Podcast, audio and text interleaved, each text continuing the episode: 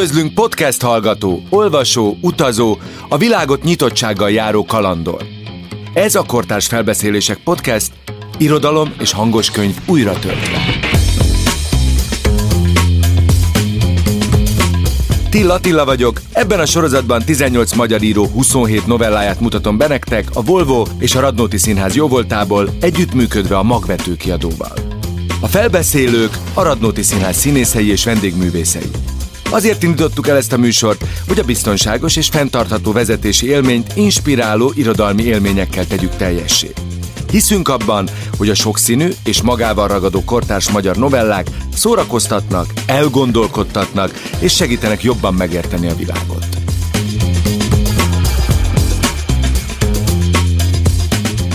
Ebben az epizódban Krusovski Dénes a harmadik utas című novelláját Porogi Ádám mondja el. Nyári Krisztián ajánlóját pedig Nagy Márktól hallhatjátok.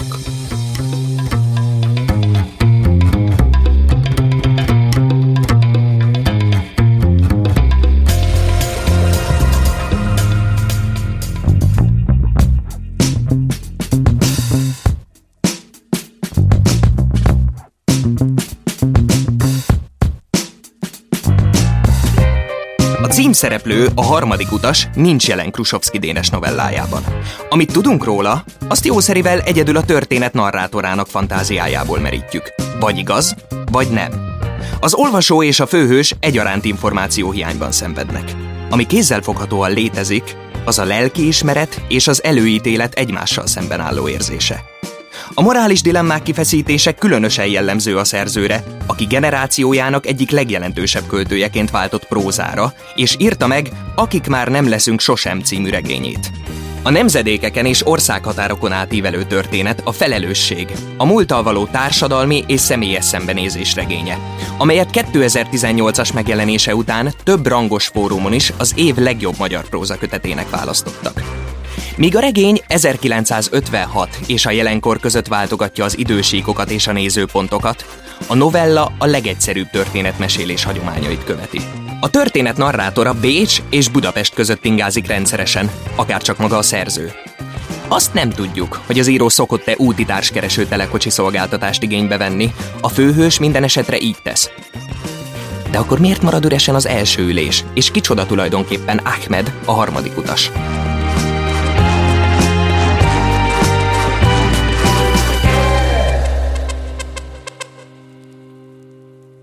Krusovski Dénes, a harmadik utas.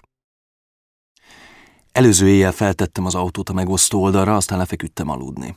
Reggel legalább tíz üzenet jött az út kapcsán, de egy részük csak érdeklődés volt, a szokásos inadekvát kérdésekkel, hogy nem indulnék-e előbb vagy később, nem mennék-e máshonnan máshová, tennék-e kitérőt itt vagy ott.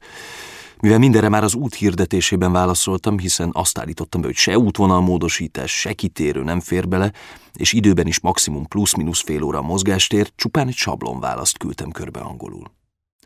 A komoly érdeklődők közül a portugál turistapárnak viszont azonnal visszaírtam, hogy minden oké, okay, van két szabad helyem, amire ők negyed órán belül le is foglalták az üléseket. Közben lezuhanyoztam, felvettem a kikészített ruhámat, betettem két kenyeret a pirítóba, a maradékot a kukába dobtam, a kávéfőzőt pedig szétszereltem és kimostam. Vezetés előtt nem szeretek kávézni.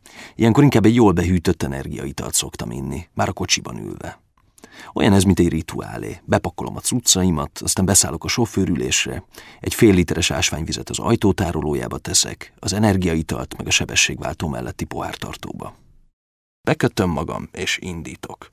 Majd az a nagyjából egyszerre, hogy kifordulok az autópálya felé vezető útra, jobb kézzel kipattintom az energiaitalos dobozt, és mire leérek a bevezetőre, általában ki is iszom az egészet.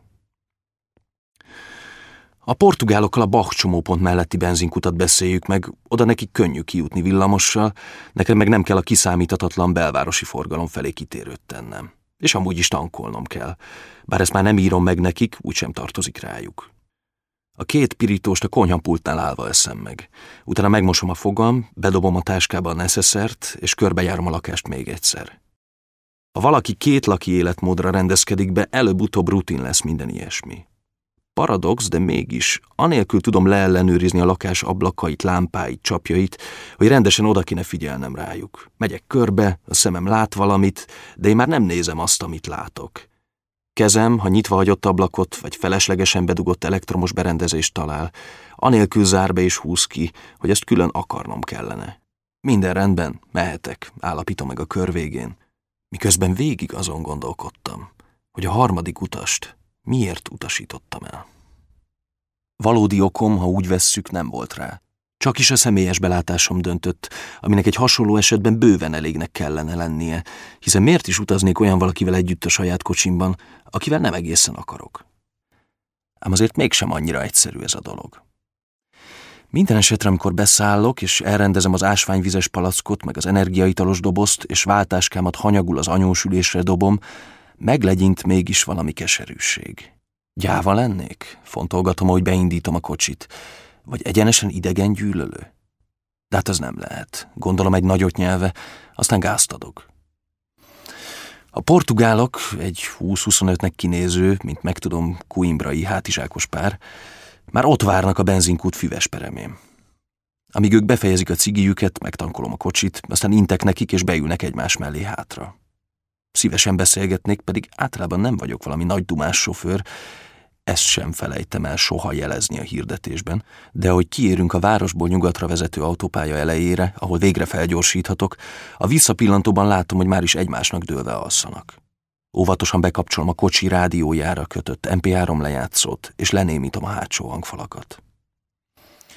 Nem mindig viszek utasokat magammal. Van, hogy inkább egyedül akarok utazni. Olyan tud ez lenni, mint egyfajta éber meditáció. Néha még zene se kell hozzá. Megy az ember 140-nel a nyílegyenes pályán, és miközben a forgalmat figyeli, a legvadabb asszociációk kavarognak a fejében. Máskor viszont, főleg ha túl sűrűn kell ingáznom a két város között, amikben elvileg egyszerre élem az életem bizonyos részeit, mégis jobb utastársakat fogadni. Arról nem is beszélve, ha oda és vissza is megvan a három-három utas, az fedezi a benzint, meg az autópálya matricákat is. Ráadásul ez így környezettudatosabb is. Az applikáció sosem felejti el kiírni, mennyi CO2-t spórolok egy-egy utassal. Nem mintha érdekelne, szégyen vagy sem. A harmadik utas meglehetősen tört angolsággal írt, igaz. De hát ez önmagában még nem ritka. Ráadásul azért pontosan lehetett érteni a nyelvtan hibákkal együtt is, hogy mit szeretne. Eljutni Bécsbe az én kocsimmal. Ugyanúgy, mint a portugálok. Csak hogy őt Ahmednek hívják, és mint a profiából, amin ugyanakkor nincs egyértékelés sem még kiderül, Szíriából jött. Elvileg diák Bécsben, és Pesten csak kirándulni volt. De miért mondom, hogy elvileg? Ő maga írta ezt, szóval hogy jövök én ahhoz, hogy kételkedjek benne? És mégis. Mi van, ha nem igaz, és csak át akar jutni Ausztriába? Hegyes halomnál kint állnak az osztrák rendőrök. Igaz, hogy csak a kis buszokat meg a teherautókat állítják félre. De mi van, ha az anyósülésen mégis kiszúrják Ahmedet? Gyanús lesz nekik, elkérik a papírjait, és kiderül, hogy illegális. Akkor én embercsempész leszek. Az autó megosztó applikáció persze figyelmeztet, hogy kérjem el az utasaim papírjait, de hát ki szeret határőrt játszani? A portugálokét sem kérem el, akkor hogy lenne jogom Ahmedet vegzálni? Inkább visszautasítom a helyfoglalását, talán az a legfájdalommentesebb. Azzal együtt, hogy egész úton csak zavartan, a szemem sarkából bírok ránézni az üres anyósülésre és a rajta heverő táskámra. Mintha egy cetli lenne oda tűzve, hogy előre figyelj, te gyávaszar. És én így is teszek, bámulok előre. És a bekapcsolt tempomat mellett csak lábfejem ideges topogásából érzem, hogy nem pontosan olyan ez az út, ami ennek megszoktam. A portugálok szinte az egész utat végig alusszák. Csak Bécs előtt térnek magukhoz, ahol ismét lelassul a forgalom. Bocs, hol vagyunk? kérdi előre hajolva a srác.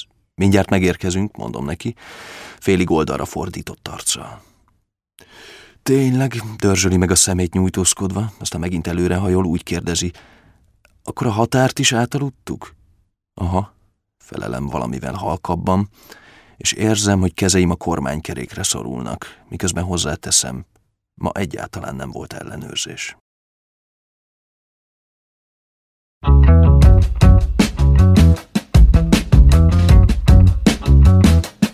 A műsort a Volvo és a Radnóti Színház hívta életre együttműködésben a magvető kiadóval, hogy a biztonságos és fenntartható vezetési élmény inspiráló, elgondolkodtató irodalmi élményekkel legyen teljes.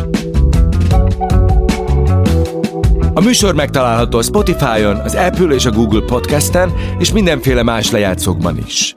Ha tetszett ez az epizód, hallgass meg a teljes műsort.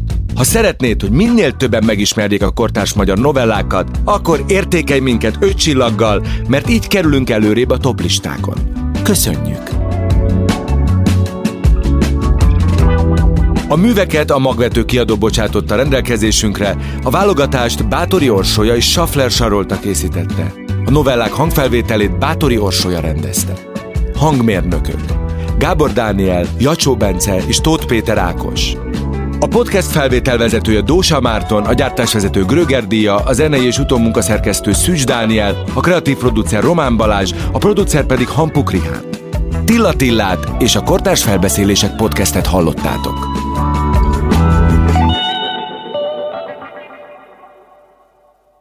Tone Studio.